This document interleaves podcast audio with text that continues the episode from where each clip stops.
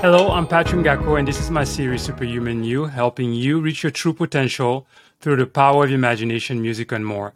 On this episode, we're joined by Samantha Bor- Burmeister. I hope I didn't butcher your name. Burmeister, it's perfect. Okay, awesome. Thank you, thank you, Samantha, for for joining us today. Um, so one one question that I have uh, for you, Samantha, is um, you know, can you talk a little bit about yourself and, and about your journey to where you are right now? I know you're you founded a um, a company called Digital Nomad, and and so can you tell me more about about that uh, particular endeavor and how you've you've gone to to get here? Yeah, for sure. So my company is called Nomad Copy Agency. I am a digital nomad. Yeah. Um, so for those who might not know what a digital nomad is, is it somebody who works online, hence the digital, and Yeah. lives nomadically, hence the nomad. So um, there's all types of people who um, are digital nomads. Sometimes people move around all the time. Sometimes they're like me, where they stay in places for several months at a time. So hmm um, how did I get here? It's something that I always wanted to do. Even when I was um, in college, I kind of did the traditional high school, then university, went and got a job.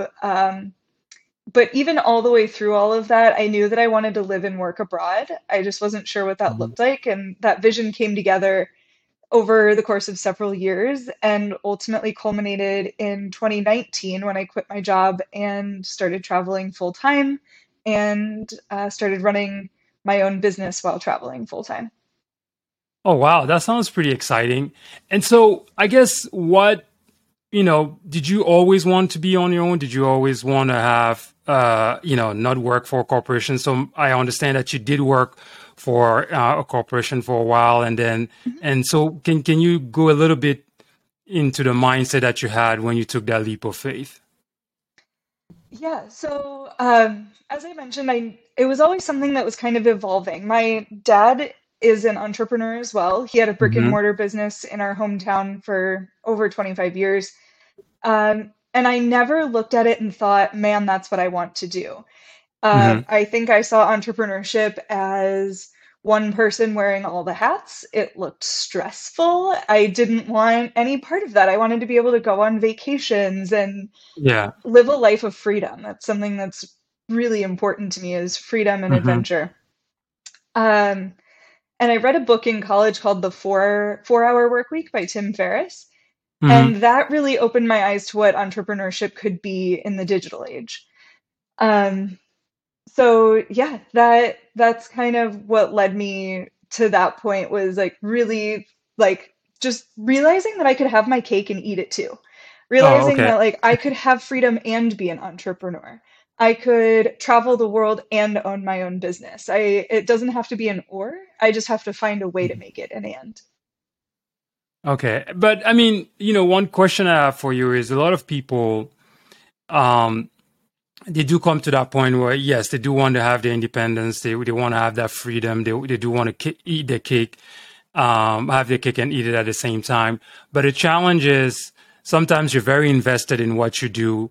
Um, you know, there is maybe some pressure in terms of your family from a financial standpoint, or you work for people that with people that are great and you don't want to let it down. I mean, I'm sure if Mhm. you hated what you did, you know, it'd be an easy decision. You'd be like, you know, whatever, I'm, I'm leaving now. But if you're in that position where, okay, you, you've already invested a lot in this job, um, but also you have that dream of yours, how, how are you able to, to kind of get over that hump, uh, and, and, and, you know, and basically dive in? Yeah, that's honestly one of the hardest parts about entre entrepreneurship is that mentality of like, especially because I started off freelancing. So I I Mhm. was my business. My business was me. If somebody didn't like something that I wrote, you know, because we I wrote um, a lot of blogs and content to start off with, then switched to copy, Mhm. and then started hiring people to work for me so that we can write more copy. But that's the hardest part is like if they don't like something that I wrote, do they not like me? Like it's really hard not to take it personally.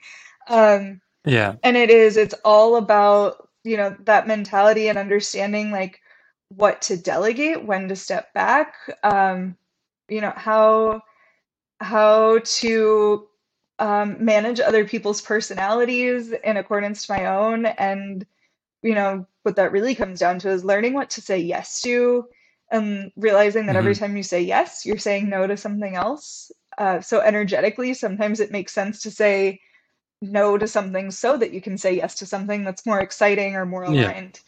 Um, and that's that's a beautiful thing too, is being able to choose choose what you do versus working for a Yeah. corporation where someone tells you what to do. Yeah. That's that's definitely um, a fair point. And so, what advice would you give to people out there? I mean, um, I know a lot of people that have I've tried, right? And and I think it's one of those things where it's difficult to have one foot in, one foot out. You hmm you have to be fully committed.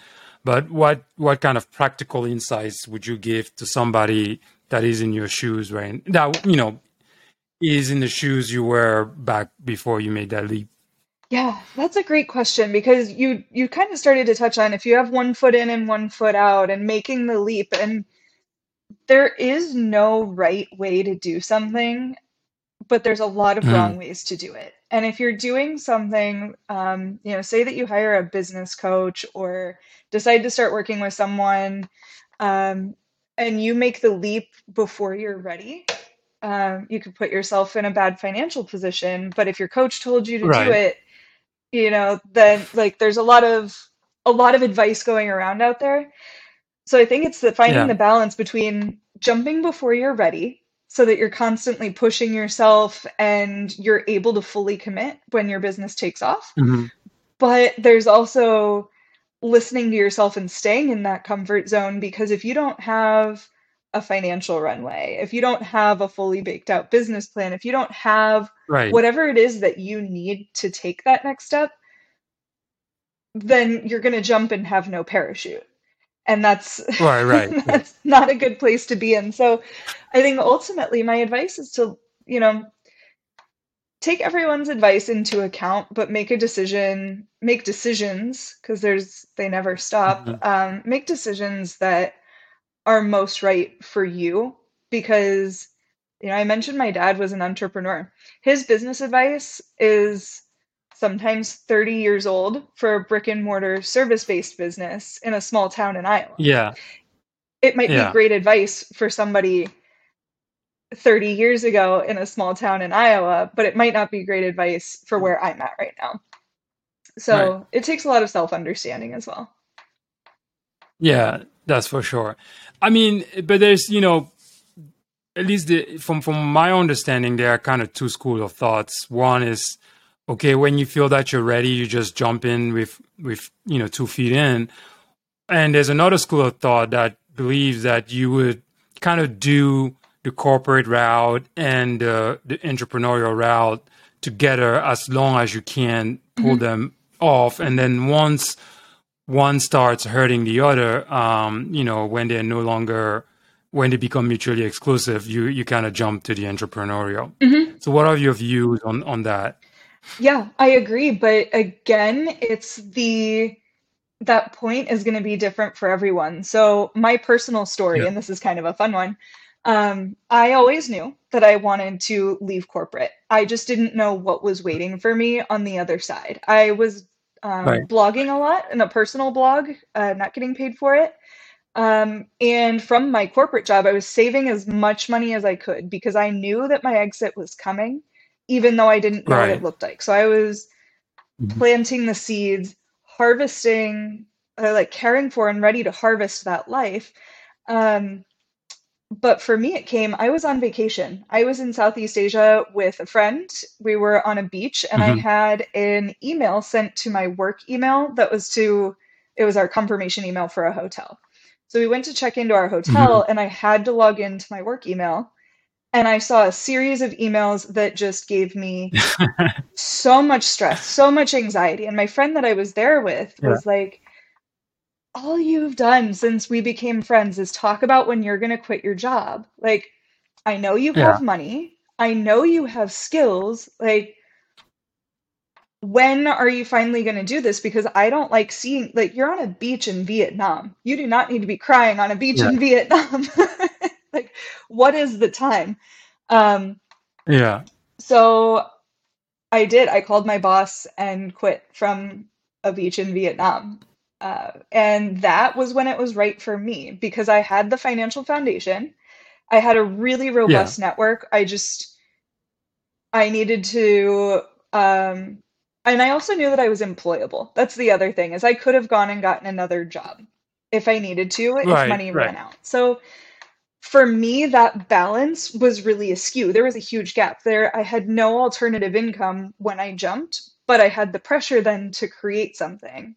So I just started doing what I Right. loved and networking with the people that I loved working with, and everything Right. fell into place for me. Um, so again, it's going to be different for everyone because I had no idea what was on the other side.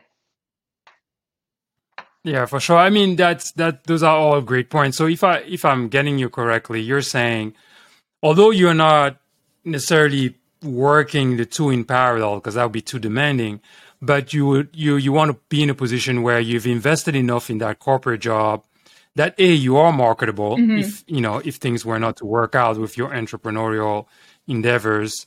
Um, you know that would allow you to generate some cash and funds, Yeah. but at the same time, you know, you don't also want to kind of carry that stress from one side into the other, where it kind of, you know, it becomes um, ineff- ineffective for you to actually be in, in on both paths. Yeah. Um, hmm hmm And that was exactly it. Is I knew, so I took a few weeks off. I ended up purposefully missing my flight. I didn't come back to the U.S. right away. mhm. Um, so I had enough clothes for like two weeks and just decided to stay. Uh, and after a couple weeks of just decompressing and thinking, I started to email the people in my life that I knew and loved and trusted as mentors, people who I saw as Mhm. successful, and reached out and said, How can I learn from you? And also, here's my story. I just quit my job. If you know of anyone who needs Yeah. anything, you know me and you know what I'm capable of. And every single one of those people was like, I need something written because Yeah. they had Yeah. seen my Facebook posts, they had seen my blogs, they had seen that I had written Mhm. for as a passion project in the past, so they knew that I was good at it. And that's how I started, that's how my business started was just professional friendships asking asking for writing, but it really showed me that other people saw me in that light and it was actually easier. It was kind of i mean i have a degree in marketing. It should have been obvious that like this is my market research. Like hi people who know me. What are you what do you think i'm capable of? And they all told me the same thing. Uh, so it was also very affirming that like okay this is the next step on on this path. Right. So it looks like you did have like a full network. You did you you did have some capital kind of hmm laid aside. So you basically had all of the um, you know circumstances lined up for you to be able to to to make that jump. Because I think sometimes a misconception and and you know with a lot of entrepreneurs is that they always focus on the jump, the the leap, or maybe the the kind of moments before hmm then. You know, just um, immediate moments before the jump, but they don't give like the full picture. Okay, you know, you did have capital, you had a network, you more or less you knew what you were getting yourself into, and you had also your your dad as an yeah example, kind of like a, a high level blueprint that okay, it's doable. It's not something that's coming out of nowhere. Um, to just really help you, you know, kind of foster your success um, you know, uh, in in in getting into that that new hmm path. Um, so that's that's pretty awesome. And so, I mean, I guess how do you do you continue traveling, or you're kind of focusing on on your business 100 percent, or how how do you balance Yeah, both? so I'm still traveling. I think that especially Americans think of traveling as like you go to Cancun for a week and you party and then you come back. Yeah, Um, and traveling for me looks a lot like being at home. I love to post up somewhere and like uh, you know, find a gym that I love. I just spent almost two months in Cape Town, South Africa earlier this year, and I found a gym close Mhm. by. I had a routine where I I knew where I was going to get coffee.